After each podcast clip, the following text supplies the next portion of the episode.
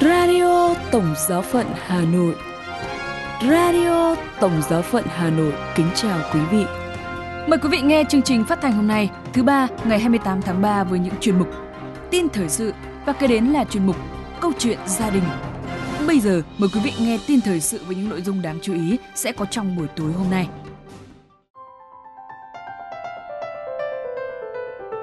Một số hoạt động tại Tổng giáo phận Hà Nội. Vệ tinh mang sứ điệp của Đức Thánh Cha sắp được phóng vào không gian. Liên Hội đồng Giám mục châu Á công bố văn kiện chính thức gửi Thượng Hội đồng Giám mục Thế giới và dự kiến 10.000 người sẽ tham dự Đại hội Thánh thể New York. Sau đây là phần tin chi tiết. Một số hoạt động tại Tổng giáo phận Hà Nội. Trong những ngày qua, tại Tổng giáo phận Hà Nội đã diễn ra một số hoạt động đáng chú ý. Liên quan đến việc làm bác ái, vào thứ Bảy ngày 25 tháng 3, Văn phòng Caritas Hà Nội kết nối với các y bác sĩ và được công ty thiết bị y tế Vietmed hỗ trợ máy móc, tổ chức khám và tư vấn cho bà con không phân biệt tôn giáo tại thôn Đồi Cả, xã Mỹ Thành, huyện Lạc Sơn, tỉnh Hòa Bình. Tại đây, đội ngũ y bác sĩ đã khám và tư vấn cho gần 200 anh chị em. Bên cạnh đó, những người đến khám cũng được tặng kèm các thực phẩm chức năng để nâng cao sức khỏe cho cuộc sống. Kế đó, vào Chủ nhật thứ năm mùa chay, ngày 26 tháng 3, gia đình thầy thuốc Luca có chuyến thiện nguyện ý nghĩa tại giáo sứ Sơn La thuộc giáo phận Hưng Hóa. Tại đây, các y bác sĩ đã khám chữa bệnh và phát thuốc miễn phí cho 235 bệnh nhân nghèo không phân biệt tôn giáo, trong đó có 32 trẻ em thuộc các dân tộc Thái, Hơ Mông, Khơ Mú. Đặc biệt, trong chuyến thiện nguyện này, các y bác sĩ đã phát hiện em Bạc Thị Thu Hà, 8 tuổi, mắc bệnh tim bẩm sinh, bệnh còn ống động mạch. Được sự đồng ý của gia đình, bố mẹ đã cho em đi cùng đoàn về Hà Nội để chữa trị. Ngày 27 tháng 3, em đã được Bệnh viện Tim Hà Nội tiếp nhận phẫu thuật nội soi bít ống động mạch miễn phí. Cả phẫu thuật này em đã được chữa lành hoàn toàn căn bệnh tim bẩm sinh. Liên quan đến hoạt động thể thao, cũng trong Chủ nhật ngày 26 tháng 3, giải bóng đá Cúp Emaus Phục sinh 2023 đã được khai mạc tại sân vận động Thanh Liêm thuộc giáo hạt Phú Lý. Mùa giải năm nay có sự góp mặt của 8 đội đại diện cho 7 giáo hạt trong Tổng giáo phận Hà Nội tham gia. Vòng loại gồm 4 trận được chia thành hai lượt thi đấu. Bốn đội chiến thắng ở vòng loại sẽ lọt vào vòng bán kết. Dự kiến sẽ được diễn ra vào lúc 14 giờ chiều Chủ nhật lễ lá ngày 2 tháng 4 năm nay.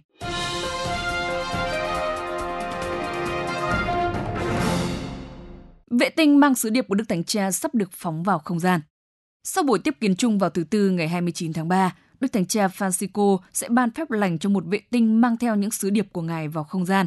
Vệ tinh dự kiến được phóng vào quỹ đạo trái đất vào ngày 10 tháng 6. Space Satellite, tiếng Latin có nghĩa là vệ tinh hy vọng sẽ được phóng bằng một tia lửa cắt cánh từ căn cứ lực lượng vũ trụ Vandenberg ở California, Mỹ. Theo Vatican, vệ tinh thu nhỏ sẽ chứa một bản sao của cuốn sách ghi lại phép lành Orbi et của Đức Thánh Cha ngày 27 tháng 3 năm 2020, đó là vào giữa đại dịch COVID-19. Đức Thánh Cha đã ban phép lành cho thế giới từ quảng trường Thánh Phêrô với dòng chữ Lạy Chúa, xin Chúa ban phúc lành cho thế giới, ban sức khỏe cho chúng con và an ủi trái tim chúng con. Cuốn sách với Are You Afraid? Have You No Faith? The World Facing the Pandemic. Tạm dịch, tại sao bạn sợ? Bạn có đức tin không? Thế giới đang đối mặt với đại dịch. Được chuyển đổi thành một cuốn sách nano với kích thước 2mm x 2mm x 0,2mm để mang vào không gian. Bất kỳ cơ sở nào có đài phát thanh băng tần UHF đều có thể bắt được chương trình phát sóng từ vệ tinh trên tần số 437,5 MHz, từ đó có thể nghe được các đoạn sách từ cuốn sách của Đức Giáo Hoàng.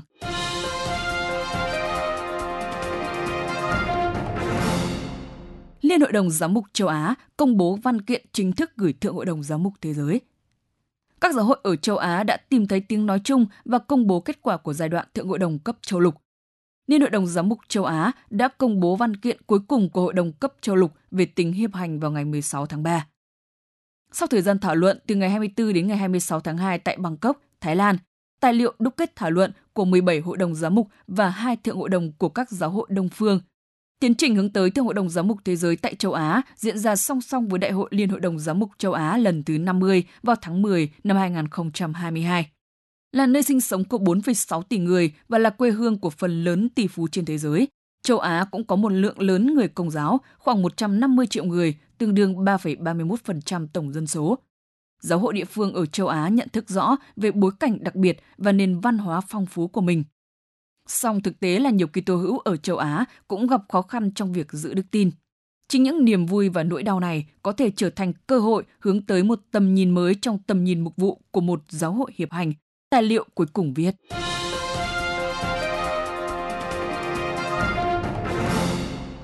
Dự kiến 10.000 người sẽ tham dự Đại hội Thánh thể New York. Một đại hội thánh thể trên toàn tiểu bang New York sẽ diễn ra từ ngày 20 đến ngày 22 tháng 10. Địa điểm tổ chức là nơi ba vị tử đạo Bắc Mỹ hy sinh và cũng là nơi sinh của thánh Kateri Takeguha, một vị thánh người Mỹ bản địa nổi tiếng với lòng sùng kính thánh thể. Đức giám mục Edward Steffenbaker của giám mục Albany hy vọng được chào đón 10.000 người đến tham dự đại hội thánh thể. Ngài nói đây sẽ là cơ hội tuyệt vời để làm mới niềm tin vào Chúa Giêsu. Cụ thể, đại hội sẽ diễn ra tại đền Đức Mẹ của các thánh tử đạo ở Oriville, New York. Ngôi đền nhìn ra sông Mohawk là một trong những địa điểm linh thiêng nhất không chỉ ở bang New York mà còn trên toàn nước Mỹ. Đại hội sẽ là một phần hưởng ứng sáng kiến phục hưng thánh thể của Hội đồng Giám mục Mỹ. Đây là nỗ lực nhằm hồi sinh và thúc đẩy lòng sung kính cũng như niềm tin vào sự hiện diện của Chúa Kitô trong bí tích thánh thể.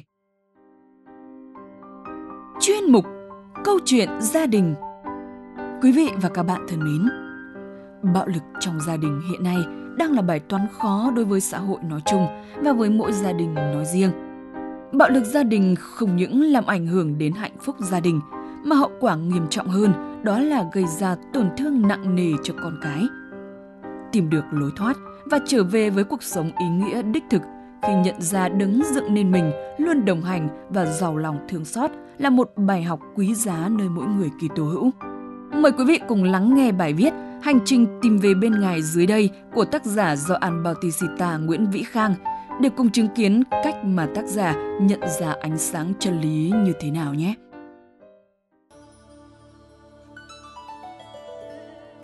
Cậu bé sinh ra và lớn lên trong một gia đình lúc nào cũng đầy áp bạo lực.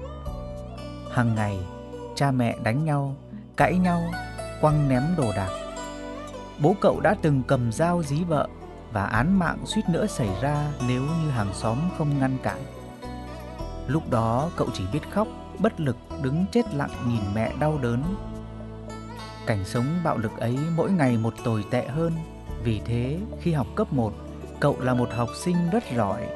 Sang đến cấp 2, cậu đã là một học sinh xa sút và bắt đầu rơi vào tệ nạn đua xe hàng đêm, chạy xe lạng lách, đánh võng cậu bị bắt lên phường như cơm bữa vì tội tụ tập đua xe trái phép, gây nguy hiểm và làm mất trật tự an toàn công cộng.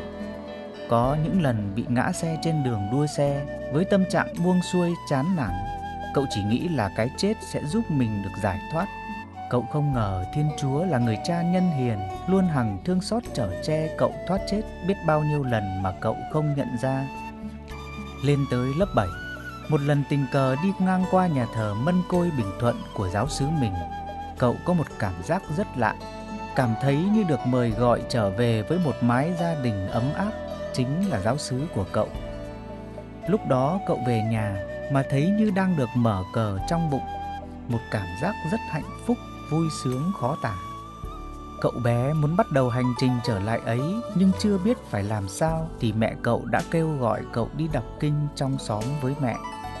Khi đi đọc kinh như thế, có lần cậu được gặp gỡ và nhận những lời động viên từ thầy trùng sinh Phêrô Hoàng Vương huynh, bây giờ là linh mục phó sứ Bình Thái. Sau một thời gian tạm lắng, bạo hành trong gia đình cậu lại tiếp diễn. Hằng ngày ba cậu lại say xỉn đánh đập mẹ cậu cậu lại tiếp tục đua xe để vơi đi nỗi buồn. Có lần thầy Phêrô huynh vô tình bắt gặp cậu đang ngồi khóc trước tượng đài Đức Mẹ, bèn đến bên an ủi và lắng nghe những lời tâm sự chán trường đầy thất vọng của cậu. Rồi bố cậu đã qua đời khi cậu học lớp 12, nhưng cậu vẫn không thể tha thứ được cho bố nên tâm hồn luôn bất an. Cậu cứ thế miệt mài đi tìm sự bình an ở những sinh hoạt bốc đồng ngoài xã hội nhưng càng lúc càng thấy cõi lòng mình nặng trĩu, lương tâm dày vò khôn xiết, đến nỗi cậu đã từng nhiều lần đi tìm cái chết để mong giải thoát cho mình.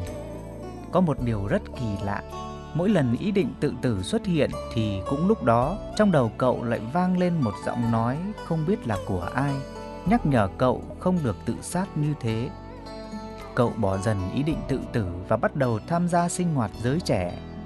Càng phục vụ cậu càng nhận ra rằng ngày xưa mình thật là dại dột và thiếu suy nghĩ.